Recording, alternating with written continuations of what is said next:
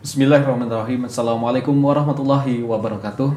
Alhamdulillahirrabbilalamin Hamdan kathiran taiban mubarakan fih Kama yuhibu rabbuna wa yaldo Asyhadu an la ilaha illallah wahdahu la syarikalah Wa asyhadu anna muhammadan abduhu wa rasuluh Sahabat Gemah Islam, azanullah wa yakum di mana pun Anda berada Senang sekali pada kesempatan edisi di siang yang berbahagia ini Kembali kami dapat hadir menyapa sahabat Gemah Islam Langsung dari studio 2 MGI TV dan Radio Riyadul Janah, Tasikmalaya Insya Allah pada kesempatan siang hari ini kita akan kembali mengikuti program kajian Islam ilmiah dalam program kajian siang yang tentunya sebagaimana yang telah terjadwal kita akan mengikuti kajian bersama guru kita Al Ustadz Iskandar Dinata LC Hafidullahu Ta'ala masih melanjutkan pembahasan dari kajian seputar fikih Islam dari kitab kitab atau matan Abu Suja tentunya. Sahabat Gemah Islam pun tetap dapat mengikuti program kajian di kesempatan siang yang berbahagia ini melalui MGI TV yang dapat Anda akses melalui parabola Telkom 4 Anda di C-band ataupun melalui C9 di Q-band dan juga untuk Radio Riyadul Jannah di 104,5 FM Tasikmalaya.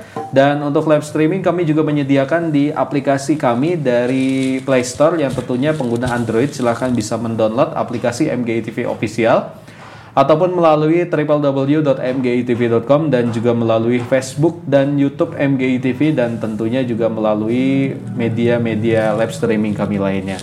Tetaplah bersama kami di kajian siang tentunya setelah yang satu ini.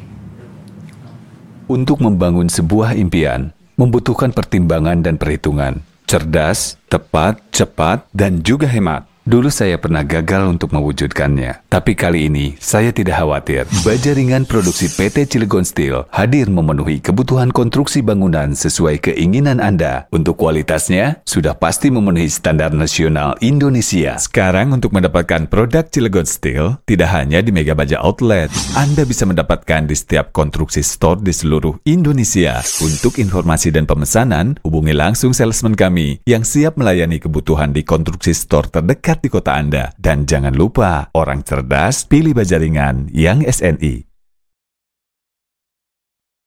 Sahabat Gemah Islam, kembali dalam kajian siang, pelajari, fahami, dan amalkan. Tentunya di kesempatan siang yang berbahagia ini, saya Wahyu telah ditemani oleh Al Ustadz Iskandar Dinata LC Hafidullahu Ta'ala kita sapa beliau terlebih dahulu. Assalamualaikum warahmatullahi wabarakatuh, Ustaz. Waalaikumsalam warahmatullahi wabarakatuh. Masya Allah. Sehat Ustaz di siang hari ini, Alhamdulillah, Alhamdulillah. Setelah beberapa pekan saya tidak kita tidak bisa menyapa sahabat Gemah Islam dan tentunya kita kembali saat bisa menyapa sahabat Gemah Islam dalam pembahasan kajian siang ini.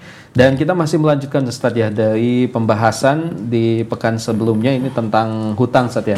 Dan tema sahabat Gema Islam yang akan diangkat pada kesempatan siang yang berbahagia ini yaitu berkaitan dengan menanggung dan menjamin hutang orang lain. Tentunya sahabat Gema Islam yang memiliki pertanyaan ataupun ingin berinteraktif langsung bersama Al Ustadz silahkan bisa langsung mengirimkan pertanyaan kepada kami melalui layanan SMS ataupun WhatsApp di 0811 2425 255 sekali lagi untuk pertanyaan SMS ataupun WhatsApp di 0811 2425 255 dan interaktif telepon di 0811 9552 500 sekali lagi untuk interaktif telepon silahkan bisa menghubungi kami di 0811 9552 500 dan untuk memanfaatkan waktu yang ada langsung saja waktu dan kesempatan saya berikan kepada Al Ustadz untuk menyampaikan materi bahasan di siang yang berbahagia ini. Kepada Al Ustadz kami persilahkan. Assalamualaikum warahmatullahi wabarakatuh. Waalaikumsalam warahmatullahi Innal hamdalillah nahmaduhu wa nasta'inuhu wa nastaghfiruh. Wa na'udzu billahi min syururi anfusina wa sayyiati a'malina. May yahdihillahu fala mudhillalah wa may yudlil fala hadiyalah. Asyhadu an la ilaha illallah wahdahu la syarikalah wa asyhadu anna Muhammadan abduhu wa rasuluh. Allahumma salli ala Muhammad wa ala ali Muhammad kama sallaita ala Ibrahim wa ala ali Ibrahim innaka Hamidum Majid. Allahumma barik ala Muhammad wa ala ali Muhammad kama barakta ala Ibrahim wa ala ali يا أيها الذين آمنوا اتقوا الله وقولوا قولا سديدا يصلح لكم أعمالكم ويغفر لكم ذنوبكم ومن يطع الله ورسوله فقد فاز فوزا عظيما. أما بعد فإن أصدق الحديث كتاب الله وخير الهدي هدي محمد صلى الله عليه وسلم وشر الأمور محدثاتها fa inna kulla muhdathatin bid'ah wa kulla bid'atin dhalalah wa kulla finnar. Sahabat media Gema Islam kaum muslimin di mana pun anda berada rahimani wa rahimakumullah. Alhamdulillah pada siang hari Selasa ini tanggal 2 Rabi Uthani 1421 Hijriah Allah Subhanahu wa taala mempertemukan kita kembali di dalam uh, kegiatan kajian siang yang disiarkan langsung dari studio Media Gema Islam yang bertempat di Ma'had Ihya Usunnah Kota Tasikmalaya. Dan tidak lupa saya sampaikan terima kasih jazallah khairan kepada para sahabat Media Islam yang senantiasa mengikuti kegiatan atau acara demi acara yang ditayangkan di media Gema Islam televisi dan juga saya sampaikan terima kasih kepada para kru di studio dan juga kepada uh, teman saya Al-Akh Wahyu yang menemani saya di studio pada kesempatan kajian siang hari ini. Sahabat media Gema Islam di mana pun anda berada, rahimani wa rahimakumullah. Kita masih dalam uh, pembahasan Kitabul Buyu ya. Yaitu kitab yang membahas hukum seputar jual beli dan yang semisal dengannya yang kita ambil dari Matnul Ghayah wa Takrib yang disusun oleh Asy-Syaikh Abu Syuja rahimahullahu taala. Pada kesempatan ini ya pembahasan kita masih seputar uh, hutang piutang ya. Pada pembahasan yang lalu kita membahas tentang hawalah atau hiwalah yaitu pemindahan hutang dari orang yang berhutang pertama kepada orang yang berhutang kedua. Adapun pada kesempatan ini kita akan membahas tentang masalah yang diistilahkan oleh para ulama ad-dhamanu wal kafalatu.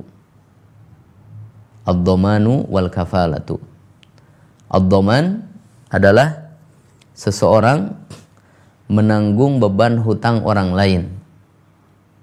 Ya, misalkan di sini ada tiga pihak ya.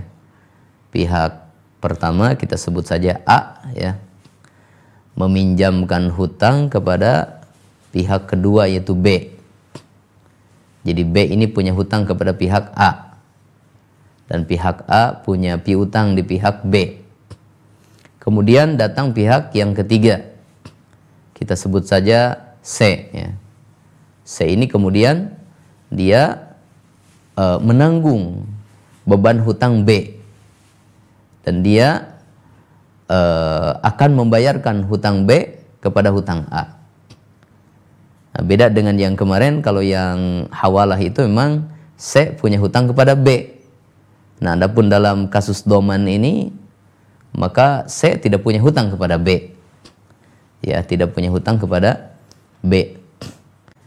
Nah, ini disebut dengan doman ya. Seseorang menanggung hutang orang lain untuk membayarkan kepada si pemilik piutang tersebut. Adapun kafalah maka kafalah ini lebih umum bentuknya ya. Pertama dari sisi sesuatu yang ditanggungnya. Maka kafalah ini bisa bentuknya adalah menanggung hutang seperti doman tadi. Menanggung pembayaran hutang orang lain. Bisa juga kafalah ini bentuknya adalah menjamin pembayaran uh, kewajiban, beban kewajiban yang ada pada orang lain walaupun itu bukan hutang bentuknya. Umpamanya di dalam kasus uh, apa namanya uh, kriminal ya, kasus diat atau kasus kisos ya, dalam pembunuhan atau dalam uh, apa namanya melukai diri orang lain. Ya. Uh, misal dalam kasus pembunuhan, A membunuh salah seorang dari keluarga B, maka keluarga B ini menuntut kepada uh, pengadilan supaya ditegakkan hukuman untuk A si pembunuh ini. Setelah melalui proses persidangan, kemudian uh, keluarga B ini memaafkan atau menangguhkan hukuman kisos dan diganti dengan diat. Jadi A ini punya tanggungan, punya beban tanggungan untuk membayar diat kepada keluarga B. Nah, itu bukan hutang ya. Lalu datanglah C. C ini kemudian memberikan kafalah bahwa e, pembayaran diat yang ditanggung oleh keluarga A ini sebagai pembunuh itu nanti akan ditanggung oleh C misalkan. Nah, ini kafalah ya. Jadi bukan dalam bentuk hutang piutang ya, tapi dalam bentuk kewajiban membayar diat uh, di dalam masalah pembunuhan contohnya. Juga kafalah ini umum dari sisi entah berkaitan dengan pembayaran atau berkaitan dengan jaminan. Seseorang yang menjamin bahwa yang punya sangkutan ini tidak akan melarikan diri misalkan. Umpamanya dia ditahan uh, jadi tahanan kota ya. Tahanan kota. Kemudian pihak pengadilan meminta siapa yang akan menjamin dia dia tidak akan lari dari kota tersebut misalkan ini lalu datanglah C dan mengatakan kepada pengadilan saya yang menjaminnya bahwa kalau nanti ada proses pengadilan maka A ini akan saya jamin dia hadir ke pengadilan. Nah, itu kafalah. Jadi antara doman dengan kafalah ada persamaannya yaitu dari sisi e, menanggung beban hutang orang lain. Ada juga perbedaannya, yaitu dari sisi bahwa kafalah lebih umum, baik berkaitan dengan hutang ataupun dengan beban kewajiban yang lain maupun berkaitan dengan uh, jaminan untuk mendatangkan orang yang bermasalah ini ke pengadilan. Itu kafalahnya.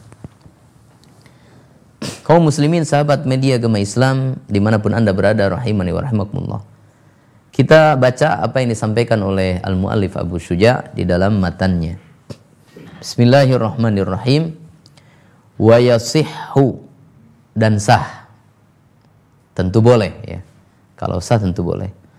Domanud duyuni menanggung hutang. Al-mustaqirrati yang menetap fi dalam tanggungan orang lain Ida alima qadroha apabila dia mengetahui ukuran hutang tersebut. Jadi di sini dalam perkataan awal Mu'alib menjelaskan kepada kita bahwa praktek menanggung hutang orang lain itu boleh ya. Tetapi di sini dikatakan ya kalau kita lihat kepada perkataan beliau ini ada dua syarat ya. Yang pertama istiqrarud duyun ya, yaitu menetapnya hutang tersebut yaitu hutang yang memang sudah mesti dan sudah tetap ya bukan hutang yang apakah nanti jadi kewajiban membayarnya atau tidak? Nah, ini syarat yang pertama mustakirroh kemudian syarat yang kedua adalah al ilmu biqadari ad-duyun yaitu diketahuinya ukuran hutang tersebut. Ya, sebagaimana yang kita ketahui di dalam uh, buyu jual beli muamalah ya bahwa di sana ada syarat uh, tidak adanya ketidakjelasan atau kesamaran ya. Jadi harus uh, diketahui ya. Tidak boleh uh, ada sesuatu yang apa namanya guben ya, yang yang yang tidak jelas ya. Jadi di sini syaratkan bahwa hutangnya adalah hutang yang sudah menetap Kemudian yang kedua itu diketahui ukurannya, berapa hutang tersebut. Kemudian mualif melanjutkan, wali sahibil haqqi dan bagi pemilik piutang yaitu orang yang memberikan pinjaman hutang. Tadi saya contohkan A ya. Mutalabatu boleh menuntut mansya'a kepada siapa pun yang dia mau, yang dia kehendaki. Minad dhamin baik itu kepada dhamin orang yang menanggung beban menanggung hutang walaupun dia yang bukan dia yang punya hutang ya. Wal madmuni anhu atau boleh juga dia meminta dan menuntut hutangnya kepada orang yang ditanggung yaitu orang yang uh, aslinya dia yang memiliki hutang itu. Jadi A ini boleh menuntut kepada B yang memang dia punya sangkutan hutang namanya madmun anhu boleh juga menuntutnya kepada C yang tidak punya sangkutan hutang tapi dia yang menanggung hutang yang disebut dengan ad-dhamin. Ad-dhamanu apabila praktek domannya ini ala bay ala ma bayyana sesuai dengan apa yang telah kami jelaskan. Jadi uh, praktek doman yaitu menanggung hutang orang lain itu dibolehkan ya. Tadi syaratnya adalah hutangnya sudah menetap dan jelas berapa ukuran hutangnya. Dan ini memang ditunjukkan baik oleh Al-Qur'an maupun oleh hadis Nabi wasallam maupun oleh kesepakatan uh, para ulama walaupun dalam rinciannya ada perbedaan pendapat. Ya. Di dalam Al-Qur'an di antaranya ya Allah taala berfirman uh, tentang perkataan orang yang menanggung uh, beban orang lain wa ana bihi zaim dan saya yang menanggung beban tersebut. Zaim sama dengan domin, ya, yaitu menanggung beban orang lain. Kemudian di dalam hadis Nabi Shallallahu Alaihi Wasallam, Nabi Shallallahu Alaihi Wasallam bersabda, "Ad-dominu gharimun." Ad-dominu gharimun. Bahwa orang yang menanggung beban, beban hutang orang lain, gharimun maka dia seperti orang yang uh, berkewajiban membayar hutang. Itu seperti orang yang berhutang. Ya, gharim itu orang yang punya hutang. Jadi kedudukan domin itu sama seperti kedudukan orang yang uh, memiliki tanggungan hutang. Tentu itu atas atas apa namanya inisiatifnya ya atas inisiatifnya atas kerelaannya. Kalau dia sudah menyetujui untuk menanggung hutang orang lain ya berarti dia juga sama seperti orang yang berhutang. Kemudian dalam hadis lain yaitu dalam kisah ada seorang sahabat yang meninggal kemudian jenazahnya dibawa ke Rasulullah SAW para sahabat kemudian mengatakan ya Rasulullah salli alaiha ya Rasulullah salatkanlah jenazah ini. Maka Rasulullah SAW bersabda hal taruka syai'an? Apakah dia meninggalkan sesuatu dari harta? Ya. Qalu para sahabat menjawab tidak. Hal alaihi duyun? Eh, hal alaihi dain. Apakah orang ini memiliki hutang? Maka berkata sebagian sahabat naam salah satu dananir iya dia punya hutang tiga dinar. Kemudian berkata salah seorang sahabat yaitu Abu Qatadah radhiyallahu an uh, ya Rasulullah alayya dainuhu. Ya Rasulullah salli alaihi wa alayya dainuhu. Ana dhaminun. Dalam lafaz lain ana uh, zaimun. Ya Rasulullah salatkanlah jenazah ini. Saya yang menanggung hutangnya. Nah, maka di sini uh, telah terjadi praktek menanggung hutang orang lain. Dan Rasulullah SAW juga terkadang kalau tidak ada yang menanggung hutang jenazah yang akan disolatkan ini maka Rasulullah sendiri yang menanggung hutangnya. Dan tentu dalam doman ini ya di sana ada keutamaan bagi pihak domin bagi pihak yang menanggung hutang orang lain yaitu apa? Bahwa dia telah uh, meringankan beban orang lain. Dia telah meringankan beban orang lain. Rasulullah SAW bersabda dalam salah satu hadis, "Man nafasa an mu'minin kurbatan min kurabid dunya, nafasallahu anhu kurbatan min kurabil akhirah." Siapa yang meringankan beban seorang mukmin di dunia ini, maka Allah akan meringan, akan meringankan dari dia beban dia nanti di akhirat. Jadi ini memiliki keutamaan karena di situ terdapat membantu orang lain. Tentu dia akan mendapatkan balasannya ya. Wallahu fi aunil abdi maka al abdu fi auni akhihi. Dan Allah akan senantiasa menolong seorang hamba selama hamba ini menolong uh, saudaranya ya. Kemudian mu'alif uh, melanjutkan wa idza gharima dhaminu dan apabila si penjamin atau penanggung hutang ini dia tidak bisa membayar ya mungkin waktu dia menyanggupi, menyanggupi membayar dia punya bayangan ya. Saya bisa membayar. Tapi pas pada harinya hari haknya misalkan ya qadarullah. Ya uang untuk membayarnya tidak ada roja'a maka si pemilik piutang ini ya. Roja'a alal madmuni anhu dia kembali kepada si pemilik hutang sesungguhnya. Ya C yang saya tadi contohkan ini menjadi domin penanggung hutang.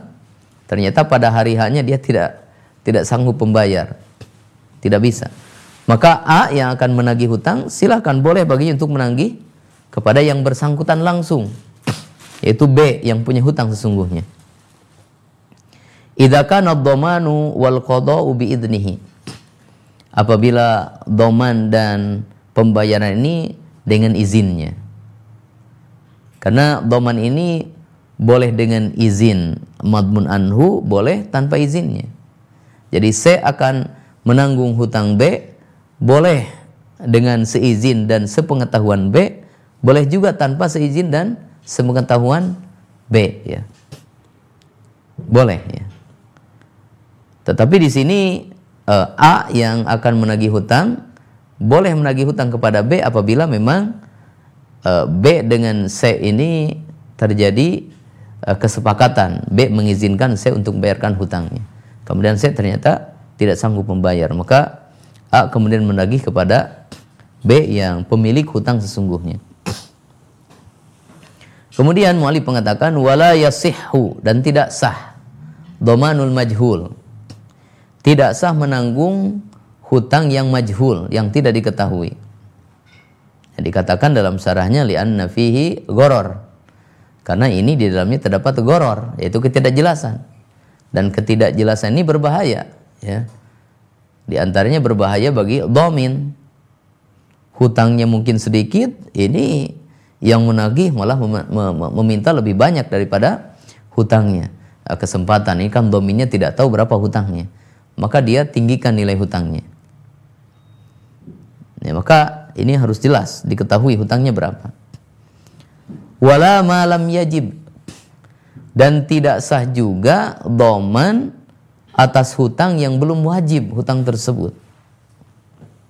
Yang belum wajib hutang tersebut. Ya.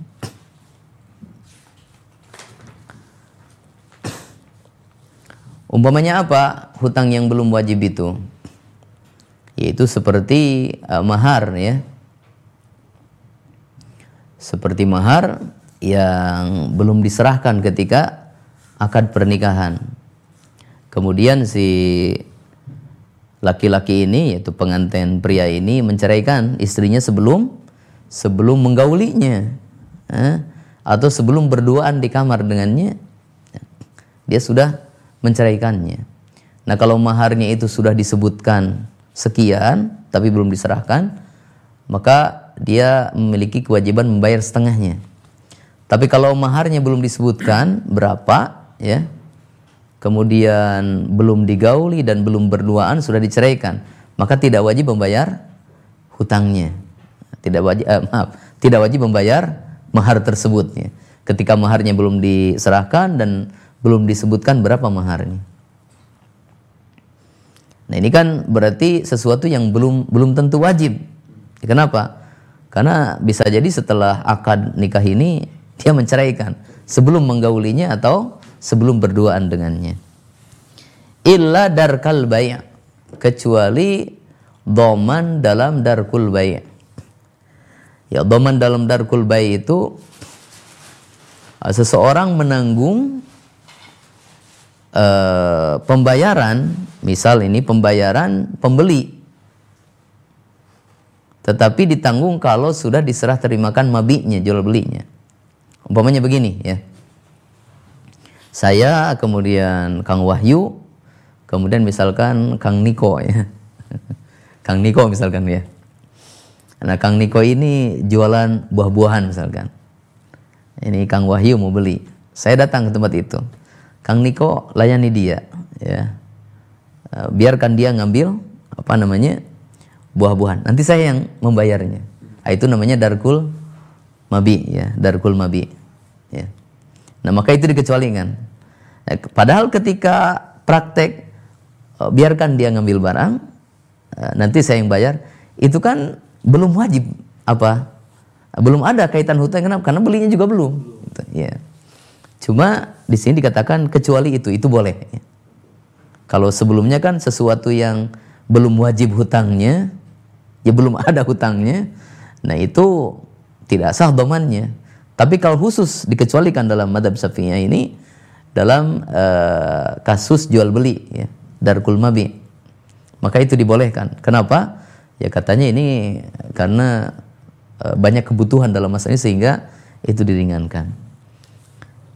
Jadi kalau dalam jual beli ya yaitu darkul mabi itu dibolehkan ya Kang Niko yang jualan uh, buah tolong kasihkan buah kepada Kang Wahyu ya Kang Wahyu berapa aja lah dia mau ngambil buah nanti saya yang bayar ini kan saya domin hmm. yang punya hutang adalah Kang Wahyu ya yang punya hak uh, untuk dibayar hutangnya adalah Kang Niko saya yang Membayar. menanggungnya yang yang menjaminnya padahal hutangnya belum terjadi ya hutangnya belum belum terjadi tapi dalam mabi, dalam jual beli ini apa? Dibolehkan. Nah, ini yang dibahas oleh Mu'alib dalam masalah doman. Kemudian, pembahasan yang kedua tentang kafalah. Ya. Berkata al-mu'allif rahimahullahu ta'ala, wal kafalatu bil badani jaizun. Wal kafalatu bil badani jaizatun. Maaf. Dan uh, menjamin dengan badan itu boleh. Maksudnya apa menjamin dengan badan? Yaitu seseorang menjamin, memberikan jaminan baik kepada pengadilan ataupun kepada pihak yang ada sengketa dengannya, ya, dengan orang ini, ya, maka kita memberikan jaminan bahwa orang ini tidak akan lari. Nah, itu maksudnya badannya itu bisa dihadirkan ke mana? Ke pengadilan atau badannya bisa didatangkan ketika terjadi islah. Umpamanya A dengan B, ya ada sangkutan hutang seperti tadi, atau ada sangkutan misalkan e, kasus pembunuhan, atau ada cekcok, ya, ada cekcok kasus apa misalkan e, sengketa, sengketa tanah misalkan, A cekcok dengan B, maka kita datang untuk menengahi. Kemudian kita katakan kepada pihak A, ya nggak usah khawatir, saya menjamin B. B tidak akan lari ke mana-mana. Nanti kalau Anda akan membawa kasus ke pengadilan, saya siap mendatangkan B ke pengadilan. Atau Anda nanti akan mengadakan islah dengan B menyelesaikan sengketa ini, maka saya menjamin bahwa B ini tidak akan lari ke mana-mana. Itu kafalah bil badan. Jaizatun hukumnya adalah boleh sebagaimana menanggung atau menjamin hutang seseorang itu boleh, maka dalam kasus ini juga menanggung dan menjamin bahwa yang bersengketa ini tidak akan lari ke mana-mana sehingga pada waktu dibutuhkan dia bisa didatangkan maka itu juga apa? Hukumnya boleh. Idza kana 'alal makfuli bihi apabila orang yang uh, dijamin ini yaitu orang yang punya sengketa yang dijamin tadi hakun li adamin dia memiliki kewajiban terhadap hak uh, orang lain. Jadi maksudnya ini dalam uh, sengketa berkaitan dengan hak orang lain, entah dalam masalah hutang, entah dalam masalah pembunuhan, entah masalah persengketaan hak milik dan sebagainya. Pokoknya ada dua orang dua orang yang bersengketa, lalu datang pihak ketiga ingin menyelesaikan persengketaan tersebut, ya tidak apa uh, tidak terus larut dalam percekcokan dan persengketaan. Kemudian pihak ketiga ini memberikan jaminan akan diselesaikan. Orangnya tidak akan kabur. Bahkan mungkin pihak ketiga ini saya yang akan membayarkan. Andaikan memang benar dia punya punya hutang yang dituduhkan. Jadi intinya doman dan kafala ini masalah menanggung beban orang lain, ya. entah beban hutang atau beban kewajiban non hutang, ya. Atau dalam masalah persengketaan, percekcokan berkaitan dengan hak milik dan seterusnya. Maka ini dibolehkan, ya. Selama tadi disebutkan oleh muallif hutangnya jelas dan memang hutangnya telah menetap, ya ini disyaratkan dua hal ini, ya walaupun ini ada ikhtilaf antara para ulama ya, tetapi ini disyaratkan adalah untuk menjaga ya, menjaga si domin, si kafil ini supaya dia tidak dirugikan dalam kasus ini, supaya dia tidak ditipu oleh hak yang menuntut. Ya. Sahabat media agama Islam, kaum muslimin di mana pun anda berada, rahimani wa rahimakumullah itu uh, materi yang bisa saya sampaikan pada kesempatan siang hari ini ya. Dan pada pertemuan yang akan datang insya Allah kita akan uh, membahas tentang usaha bersama ya. Atau yang disebut dengan syarikah ya. Kerjasama dalam suatu usaha atau juga disebut dengan kongsi ya, kongsi dalam salah dagang atau disebut juga dengan bagi hasil ya bagi hasil dalam sebuah usaha. Insya Allah ini akan kita bahas pada pertemuan yang akan datang. Masya Allah. Masya Allah. Ya.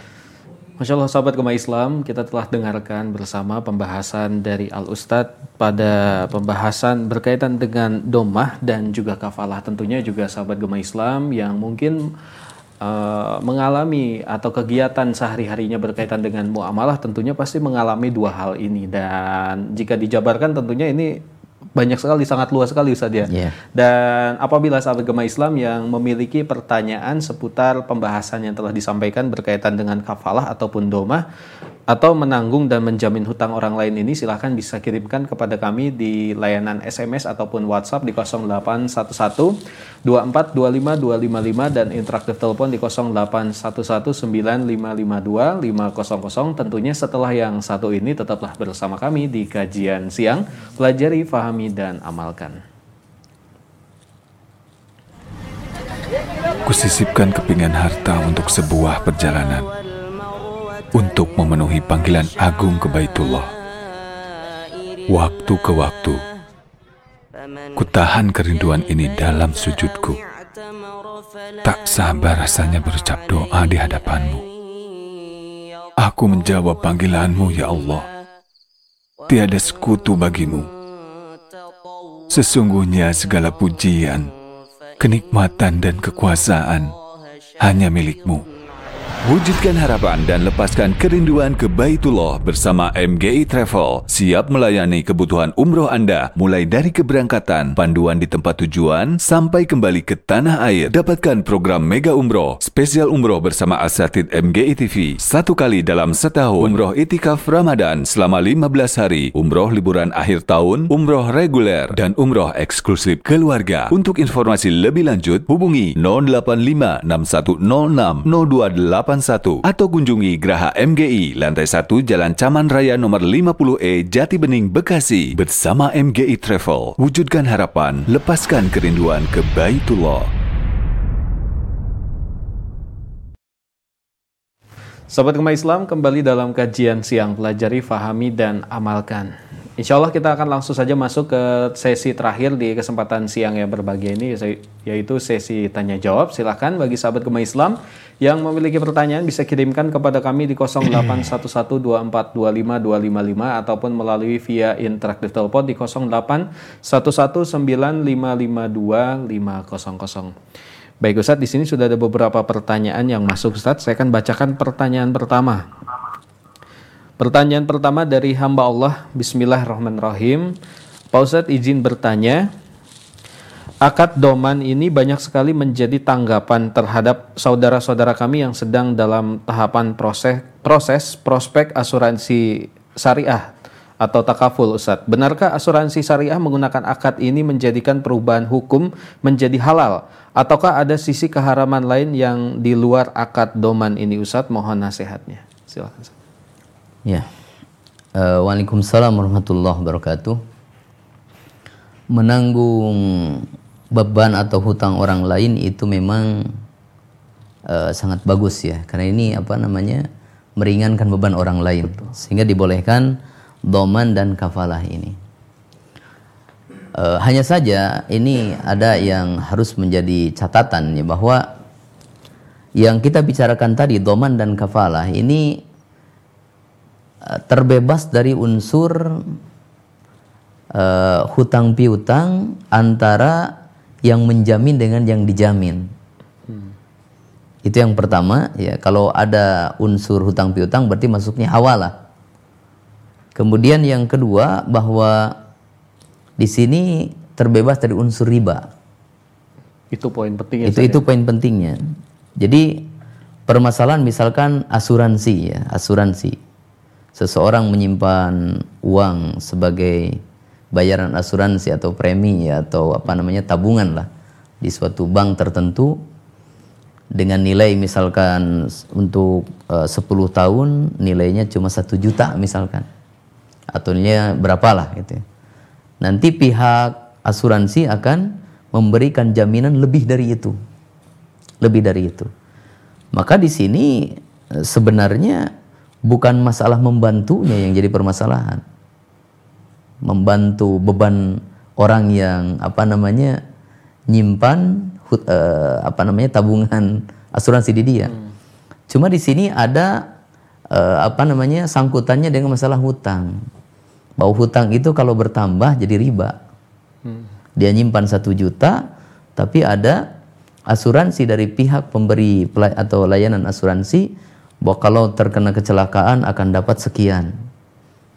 Tabungannya pada satu juta. Tapi dari asuransi akan memberikan misalkan 20 juta.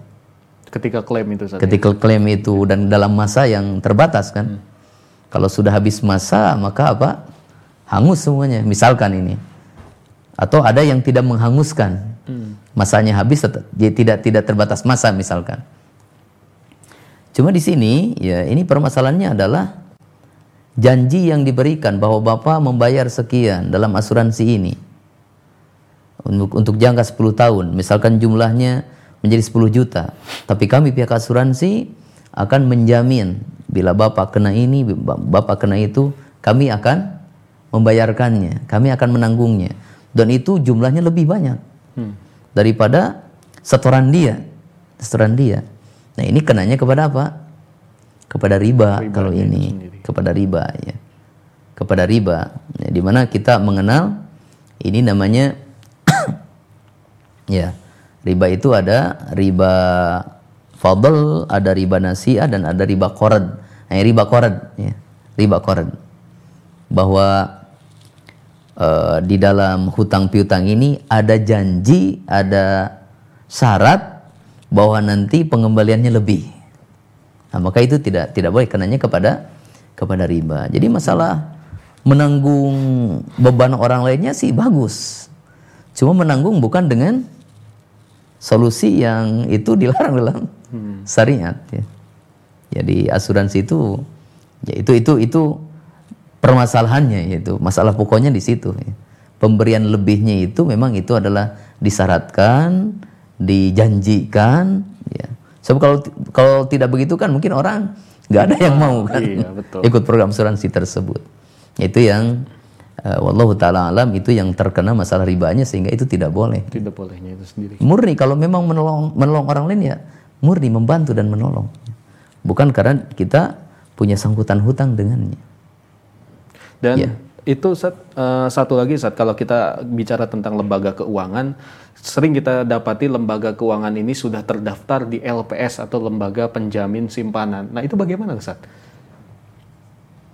Jadi ketika nasabah memiliki dana di lembaga tersebut, ketika terjadi sesuatu, contohnya kehilangan atau terjadi kerusakan sistem yang menghilangkan dana nasabah, maka dijamin oleh LPS itu sendiri.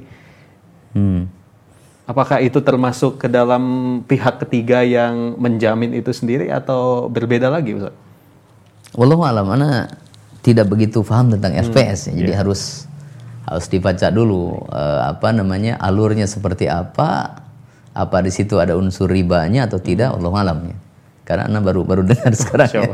Siap, Ustaz. harus dipelajari dulu ya. Mudah-mudahan nanti kalau apa namanya sudah jelas permasalahannya ya bisa ana berikan jawabannya. Iya, Ustaz. Baik. Allah alam. Terima kasih kepada Al Ustadz untuk jawabannya. Semoga menjadi pemahaman tentunya bagi sahabat Gema Islam yang bertanya dan juga bagi sahabat Gema Islam di mana pun Anda berada. Kembali kami membuka untuk Anda yang ingin langsung menghubungi di nomor layanan 08119552 Sekali lagi sahabat Gema Islam yang ingin menghubungi kami untuk bertanya seputar muamalah tentunya juga sesuai dengan tema di pembahasan di siang hari ini tentang domah ataupun kafalah.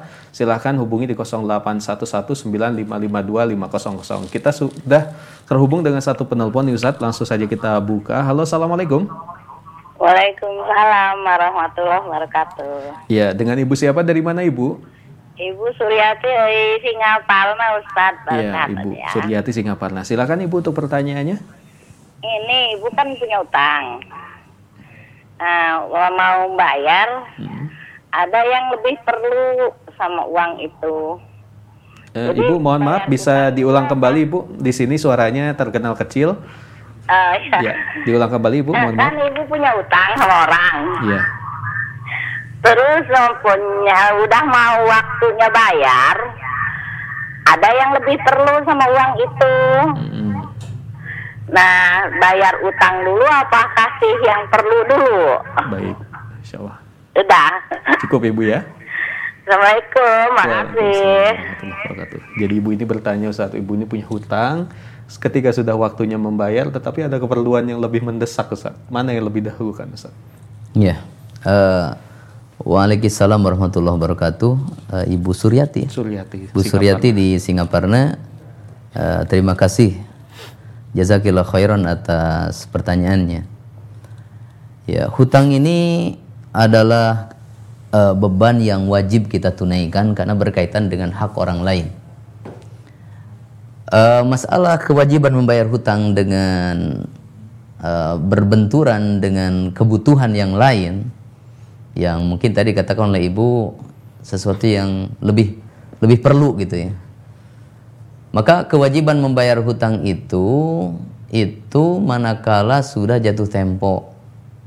Kalau belum jatuh tempo kita eh, belum membayarkannya tapi untuk menggunakan kebutuhan yang lain maka tidak apa-apa. Walaupun sebaiknya disisihkan untuk mempersiapkan pembayaran hutang tersebut ketika jatuh tempo. Nah, kalau yang ditanyakan oleh ibu itu ketika sudah jatuh tempo, hari ini waktu pembayaran, dan kita ini punya kebutuhan yang mendesak. Nah, maka di sini ya, karena ini berkaitan dengan hak orang lain, sebagaimana kita juga tidak mau hak kita diganggu oleh orang lain, maka kita juga tidak boleh mengganggu hak orang lain. Maka ibu silakan menghubungi orang yang eh, meminjamkan hutang kepada ibu misalkan. Bahwa hari ini memang sudah jatuh tempo tapi bisakah diberikan penangguhan? Karena uang yang ada ini saya sangat mendesak ada keperluan mendesak tiba-tiba. Dan saya tidak punya uang uang yang lain. Nah sesungguhnya bagi orang yang memiliki piutang yaitu orang memberikan pinjaman hutang itu disarankan bagi kalau betul memang orang yang punya hutang ini punya kebutuhan mendesak tidak ada dana lain kecuali itu dan kebutuhan mendesak ini sangat darurat misalkan maka uh, di dalam Al-Qur'an dianjurkan bagi yang memiliki piutang ini yaitu yang berikan pinjaman hutang tadi untuk memberikan penangguhan penangguhannya. Wa in kana usratin fanadhiratun ila maisarah. Kalau orang yang punya hutang itu dalam keadaan sulit, belum bisa membayar, sebenarnya uang ada, tapi ini ada kebutuhan mendesak. Misalkan anaknya kecelakaan harus masuk rumah sakit, gak ada uang lain kecuali itu, misalnya. Maka berikan penangguhan. Wa anta sodaku khairul lakum in ta'lamun. Bahkan kalau seandainya yang punya hutang ini mensedekahkan, sudahlah ibu, saya tidak akan menagih. Udah itu ikut uh, hitung-hitung saya ikut membantu saja misalkan.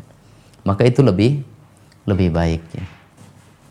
Tapi bila yang punya piutang ini yaitu yang berikan pinjaman hutang ini menuntut tetap oh pokoknya saya tidak mau tahu karena saya juga butuh hari ini. Butuh hari ini. Maka ya tentu di sini ya kalau kita melihat kepada pendapat jumhur ulama ya harus diberikan dulu hutang. Hutang tersebut karena itu pertama kewajiban kita, yang kedua itu adalah hak orang lain ya. Maka di sini ya dahulukan itu dahulukan itu. Nah, kita pun bingung, kita bagaimana ini? Ada keperluan mendesak, sementara orangnya tidak uh, memberikan apa keleluasaan. Nah, insya Allah ketika kita menunaikan kewajiban kita yang merupakan hak orang lain, maka Allah akan membalasnya kepada kita. Kebutuhan kita akan Allah Ta'ala penuhi. Ya. Sebagaimana disebutkan dalam hadis, Wallahu fi'aunil abdi maka al abdu fi'auni akhihi.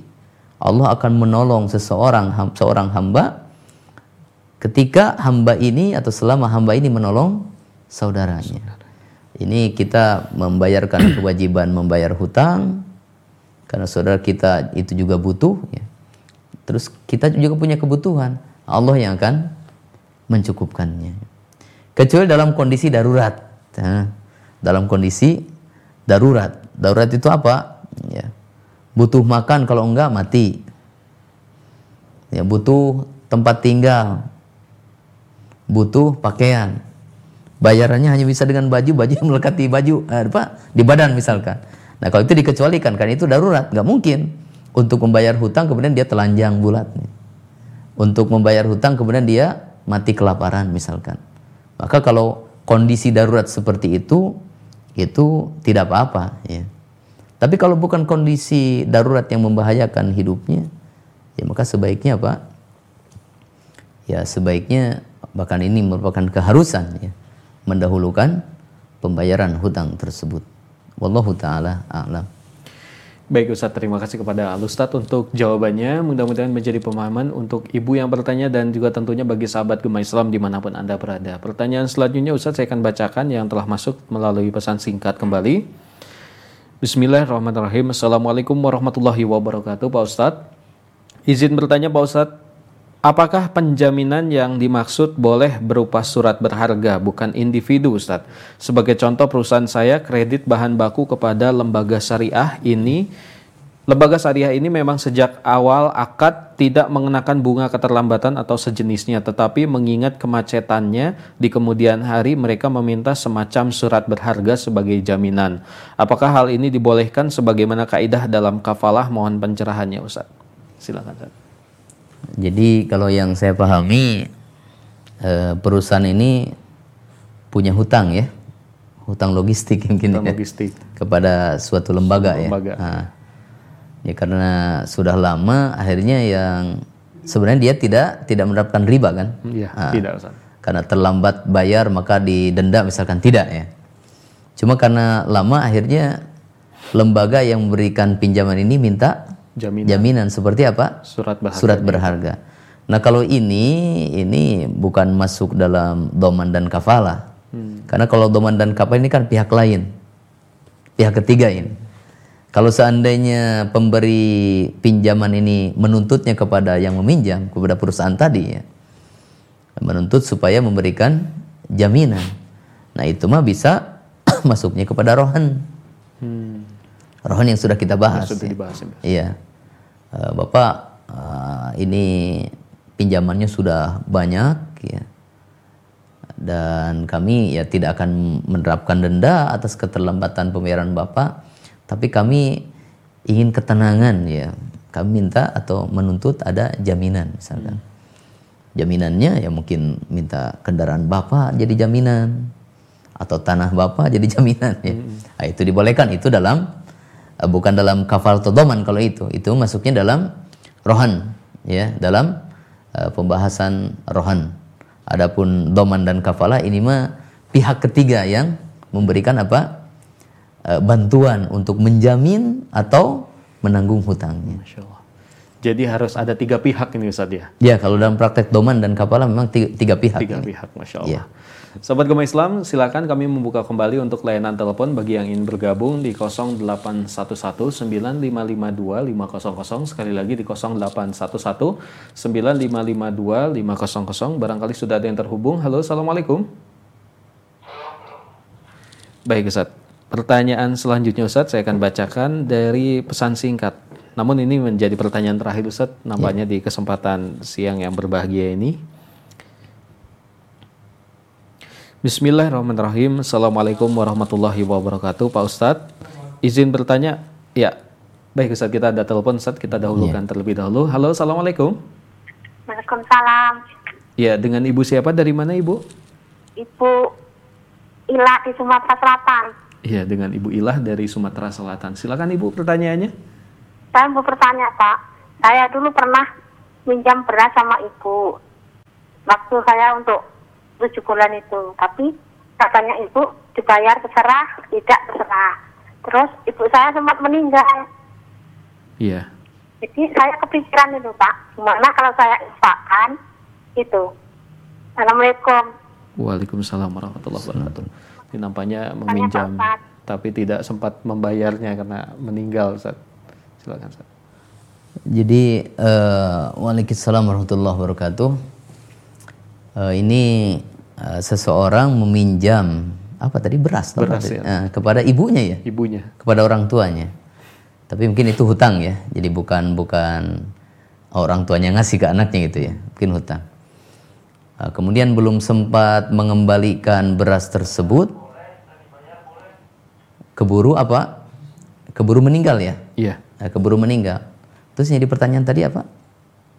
Bis di- gimana Ustaz hukumnya itu kalau tidak ter- tidak sempat membayar? Ya, kalau kita punya hutang kepada seorang dan kita belum sempat membayarnya, ke- eh, keburu orangnya meninggal, maka itu tetap kita bayarkan. Tetap kita bayarkan di mana nanti pembayarannya itu jadi warisan.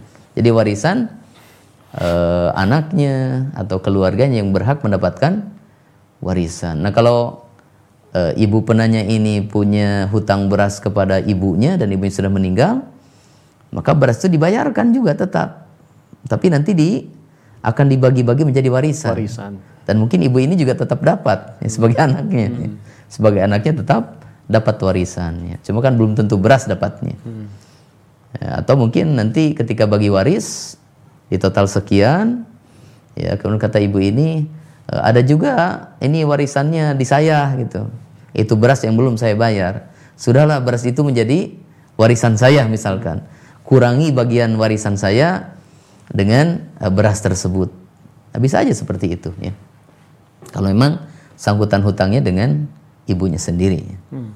Ya, wallahu taala a'lam. Baik Ustaz, ini Ustaz pertanyaan terakhir Ustaz dari pesan singkat. Bismillah.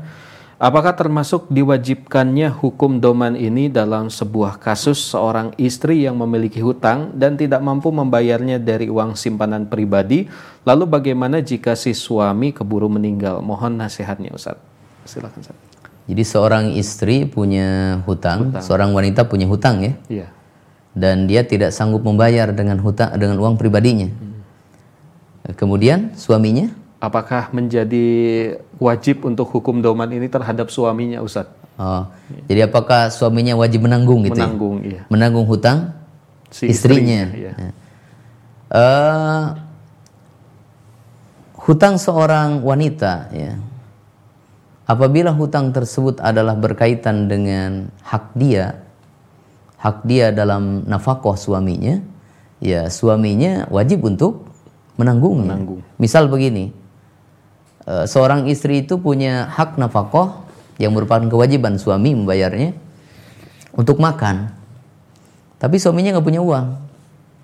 Akhirnya istrinya pergi ke warung ngutang beras. Nah, si istri nggak bisa bayar dengan uangnya karena dia nggak punya uang. Maka baik si istri itu nggak punya uang untuk membayarnya ataupun punya, sesungguhnya yang kewajib berkewajiban membayar tersebut adalah siapa? Suami. Suaminya. Kenapa? Karena ini adalah kewajiban menafkahinya. Tapi kalau hutang wanita ini tidak ada kaitannya dengan kewajiban nafkah suaminya, yaitu tanggung jawab sendiri. Apakah suaminya wajib menanggungnya? Tidak wajib. Karena itu bukan satu hal yang wajib atas suami untuk uh, menanggung beban istrinya dalam hal itu. Kecuali kalau tanggungan nafkah yang wajib bagi suami ya suami wajib untuk menanggungnya. Ditagih nggak ditagih ya suaminya wajib menanggungnya. Kalau itu dalam uh, apa namanya wilayah nafkah suami. Tapi kalau di luar itu ya misalkan untuk membeli perhiasan ya di luar kemampuan suaminya dan seterusnya ya. dan itu bukan nafkah yang wajib tiba-tiba istrinya ngutang sana ngutang sini numpuk hutangnya hanya untuk berlian misalkan atau sepatu yang mahal tas yang mahal misalkan dan di situ suami tidak wajib untuk menanggungnya ya tidak wajib untuk menanggung yang berkewajiban adalah ya wanita itu ya. apalagi kalau suaminya sudah apa Meninggal. sudah meninggal ya. cuma mungkin nanti si wanita ini punya kesempatan membayar kalau seandainya suaminya meninggalkan warisan Betul. Nah, dia akan mendapatkan warisan. Si suaminya punya anak dia dapat seperdelapan. Suaminya tidak punya anak dia dapat seperempat. Nah dari warisan ini dia akan membayarkan hutang tersebut. Nah, maka ini jadi pelajaran bagi para wanita ya. Jangan semena-mena untuk apa melakukan hutang piutang. Dalam hal yang dia tidak mampu membayar dengan uang sendiri kemudian nanti dibebankan kepada suaminya. Kalau itu bukan dalam hal yang apa eh, wajib nafkah suami maka suami tidak berkewajiban untuk menanggungnya. Walaupun dalam kasusnya ya si penagih tentu tidak akan lari ke mana kan. Iya. Kalau suaminya masih hidup, Pasti ya dia akan nagihnya kepada suaminya. Nah, itu dosa seorang istri kepada uh, suaminya karena telah membebani dengan sesuatu yang itu di luar di luar keharusan dia. Ya. Baik. Wallahu taala alam. Mungkin sampai di sini. Mudah-mudahan apa yang uh, disampaikan tadi dari materi dan jawaban pertanyaan mudah-mudahan ini bermanfaat bagi kita semuanya. Amin. Yang benar dari Allah Subhanahu wa taala, yang salah tentu itu dari uh, kekeliruan dan kehilapan saya. Uh, semoga Allah taala mempertemukan kita kembali pada pertemuan yang akan datang. Uh, terima kasih atas segala perhatiannya dan saya mohon maaf dari segala kekurangan dan kesalahan. Subhanakallahumma bihamdika asyhadu an la ilaha illa anta astaghfiruka wa atubu ilaik. Wa sallallahu wasallama ala nabiyyina Muhammadin wa ala alihi wa ashabi ajmain. Wa akhiru da'wan alhamdulillahi rabbil alamin. Assalamualaikum